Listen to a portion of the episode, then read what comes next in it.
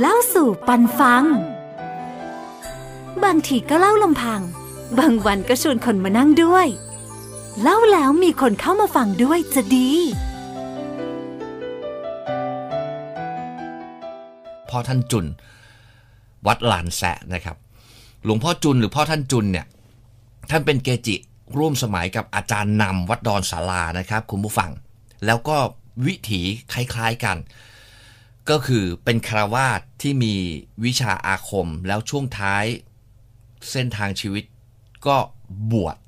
จนกระทั่งละสังขาร จนกระทั่งมรณาภาพ วัดลานแซะเนี่ยอยู่ที่อำเภอควนขนุนพัทลุงครับคุณผู้ฟังเป็นวัดเก่าแก่แห่งหนึ่ง สร้างเมื่อปี 2267 ปลายสมัยกรุงศรีอยุธยานะครับวัดปลายสมัยกรุงศรีอยุธยาแน่นอนที่สุดก็คือ ผ่านช่วงของการเวลา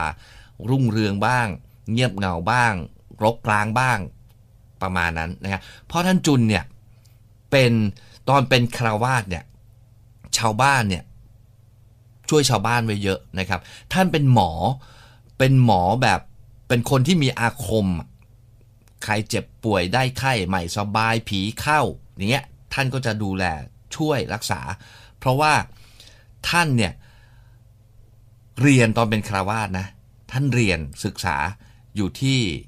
เขาอ้อ สายสำนักเขาอ้อนะครับนะฮะฝากตัวเป็นสิทธิ์กับพระอาจารย์ทองเท่า เจ้าอาวาสวัดเขาอ้อในขณะนั้น แล้วก็เรียนครบหลักสูตรแล้วครับ วิชาความรู้ในการที่จะดำรงตนให้เป็นประโยชน์เป็นหมอพื้นบ้านนะสมัยนั้นเนี่ยเออสองสี่สี่ศูนย์น่ะคุณผู้ฟังนะฮะท่านเกิด 2439 นะครับละสังขาร 2527 สมัยนั้นน่ะถ้าประเมินว่าท่านอายุ 20 ก็ 2460 2470 อายุ 30 ต้นๆไม่ไม่เจริญนะฮะ หมายถึงว่าพื้นที่พื้นถิ่นนะฮะ ท่านก็เรียนเพื่อเอามาช่วยเหลือชาวบ้านนะครับ ชาวบ้านเนี่ยว่ากันว่าคนพื้นบ้านเหล่านั้นเนี่ยคนไหนไม่รู้จักหมอจุนเนี่ยไม่มีนะฮะ ผีเข้าเคราะห์ร้ายย้ายสารย้ายบ้านโน่นนั่นนี่ หมอจุนดูแลให้หมด โดดเด่นที่สุดก็คือ เมตตามหานิยมวิชาที่ท่านเรียน รวมไปถึงการไล่ผีนะฮะทั้งเรื่องรักทั้งเรื่องไล่เนี่ยโอ้โหถือว่าเป็นชื่อของคารวะที่ขึ้นหิ่งในยุคนั้นนะฮะสายเขาอ้อลูกศิษย์ลูกหาเนี่ยเขาอ้อเนี่ยมีทั้งคารวาสมีทั้งพระเกจิอาจารย์ เยอะแยะมากมาย คารวาสอย่างอาจารย์ชุมชัยคีรีอย่างเงี้ยเคยเล่าให้คุณฟังนะครับ อย่างอย่างอย่างท่านขุนพันธ์อย่างเงี้ยนะฮะรู้แล้วแต่เป็นคารวาสอาคมขลังขึ้นชื่อที่หลายท่านคุ้นชื่อกันเป็นอย่างดีนะครับ สุดท้ายคุณผู้ฟังครับ ท่านเป็นคารวาสช่วยเหลือ ตัวท่านเองบ้านท่านเนี่ยว่ากันว่าเป็นตระกูลหมอบ้าน หมออาคมนะฮะหมออาคมเนี่ย ว่ากันว่าว่ากันว่าเลี้ยงผีกันคุณใสทุกอย่างแบบโบราณนะฮะคุมผีปราบผี สุดท้ายครับคุณผู้ฟังท่านบวชท่านบวชอตอนอายุ 46 2485 โดยประมาณ หลายบางท่านก็บอกว่าส่วนใหญ่จะบอกว่า ท่านบวชเนื่องจากท่านเจ็บป่วยไม่สบาย แล้วก็มีเหมือนบวชแก้บนอะขอให้หายอะไรอย่างเงี้ยแต่บางกระแสก็บอกว่า ท่านคุมผีไม่อยู่ คุมผีไม่อยู่ ผีแรง ไม่ใช่วิชาท่านไม่ดี แต่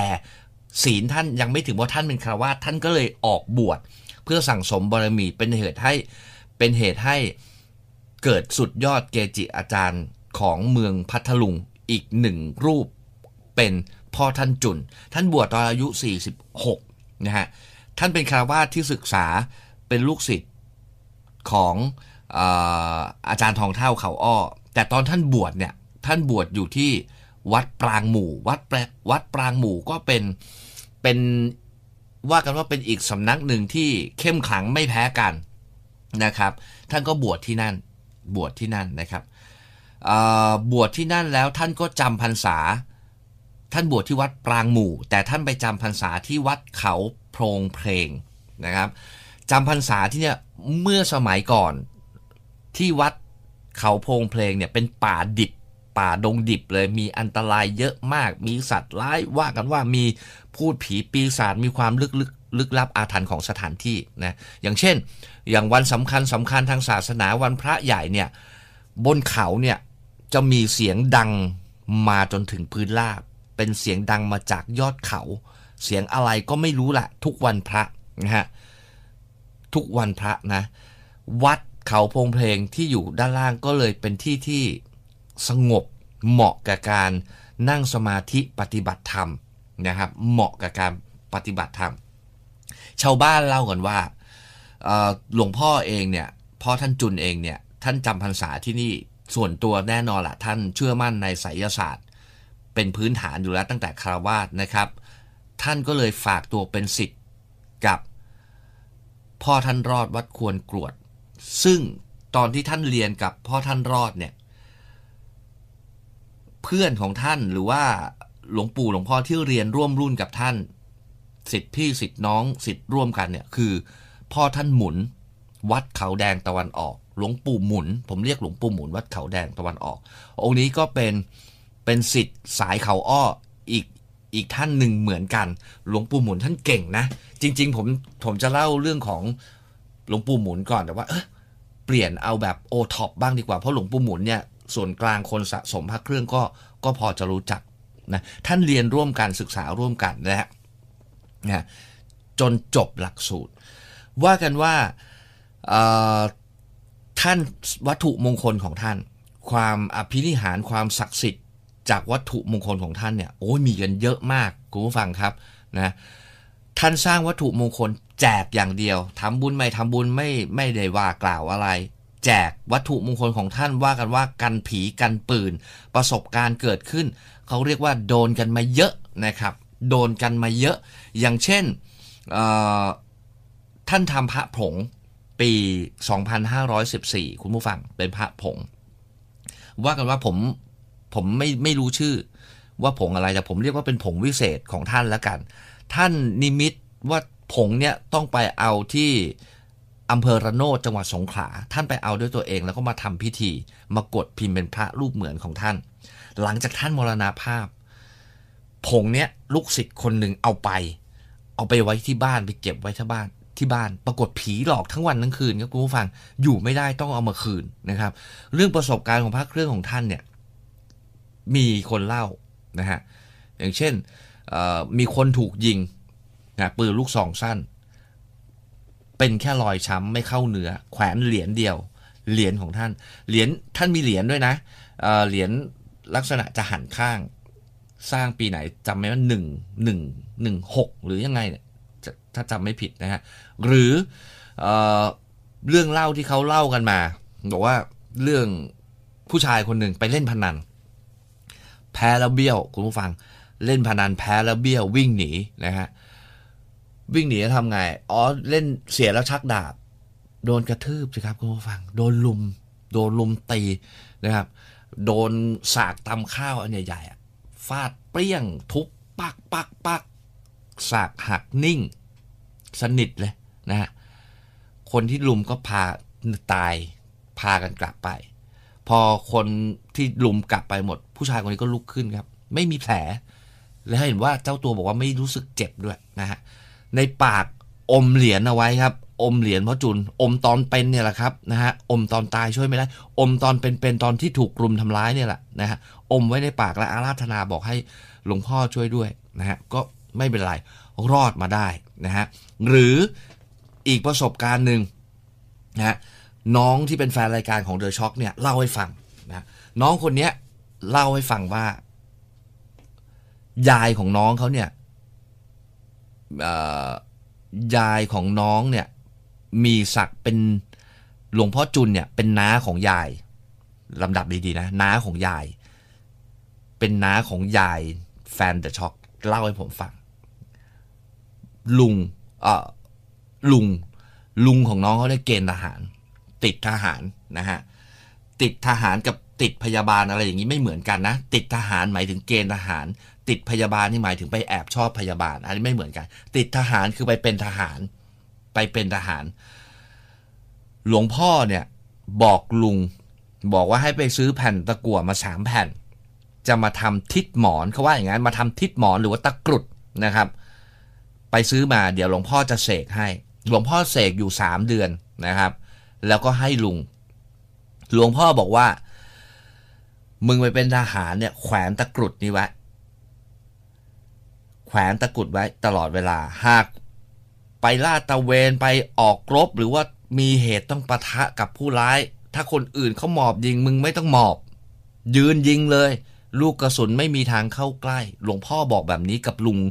ของน้องเขาแฟนเดอะช็อกนี่แหละนะครับเล่าให้ฟัง หรือจะเป็นเรื่องของอเล่าสู่ปันฟัง บางทีก็เล่าลำพัง บางวันก็ชวนคนมานั่งด้วย เล่าแล้วมีคนเข้ามาฟังด้วยจะดี หรือจะเป็นเรื่องของออตา อันนี้ตาเล่าให้ฟังนะ ตาก็สามีของยายที่หลวงพ่อจุนเนี่ยท่านเป็นท่านเป็นน้าเนี่ยแหละนะครับ เล่าให้ฟังว่า หลวงพ่อจุนเนี่ยท่านท่านจะไว้เล็บเท้าอยู่ข้างหนึ่ง ไม่แน่ใจว่าเล็บไหนนะฮะแต่เล็บยาวมาก ยาวแล้วก็ห่อตัวม้วนกันกลมโค้งคล้ายๆเขี้ยวเสือนะครับ เวลาท่านเดินเนี่ย เล็บก็จะกดพื้นแคบแคบแคบอย่างเงี้ยนะฮะก่อนหลวงพ่อจะมรณภาพครับคุณผู้ฟังก็มีผู้ใหญ่บ้านมาขอมาขอเล็บของท่าน เล็บที่ติดอยู่ที่เท้าเนี่ยนะครับ หลวงพ่อบอกว่าเอาถ้าอยากได้ก็มาเอาครีมมาถอดออกไปคุณผู้ฟังครับ ตัดเล็บโดนเนื้อยังเจ็บครับ ปรากฏว่าผู้ใหญ่บ้านก็ว่าทำตามที่หลวงพ่อบอกเอาครีมมาจริง ๆ ครับ มาดึงเล็บดึงออกฟึดไม่เป็นอะไรเลย แปลกไหมฮะ แปลกไหมนะฮะ หรือจะประสบการณ์ในเรื่องของการคุ้มครอง คนขับสิบล้อคนหนึ่ง เล่าให้ฟังนะฮะเมื่อก่อนนะ ทางก็ นึกสภาพเอาเองแล้วกัน ทางก็อาจจะเป็นแค่ 2 เลนบางทางบางช่วงอาจจะเป็นลูกลังด้วยก่อน 2,500 อะ 2,500กว่ากว่านะฮะไม่มีเกาะกลางถนนแบบแบบนี้หรอกฮะ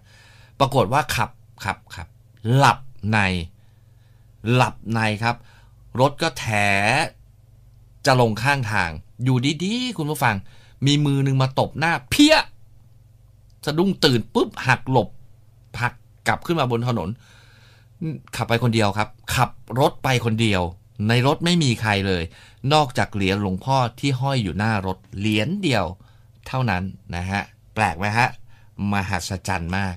เป็นเรื่องแปลกมากนะฮะหรือวัตถุมงคลของท่านรุ่นใหม่ ๆ สร้างหลังท่านละสังขารมรณภาพไปแล้วนะครับ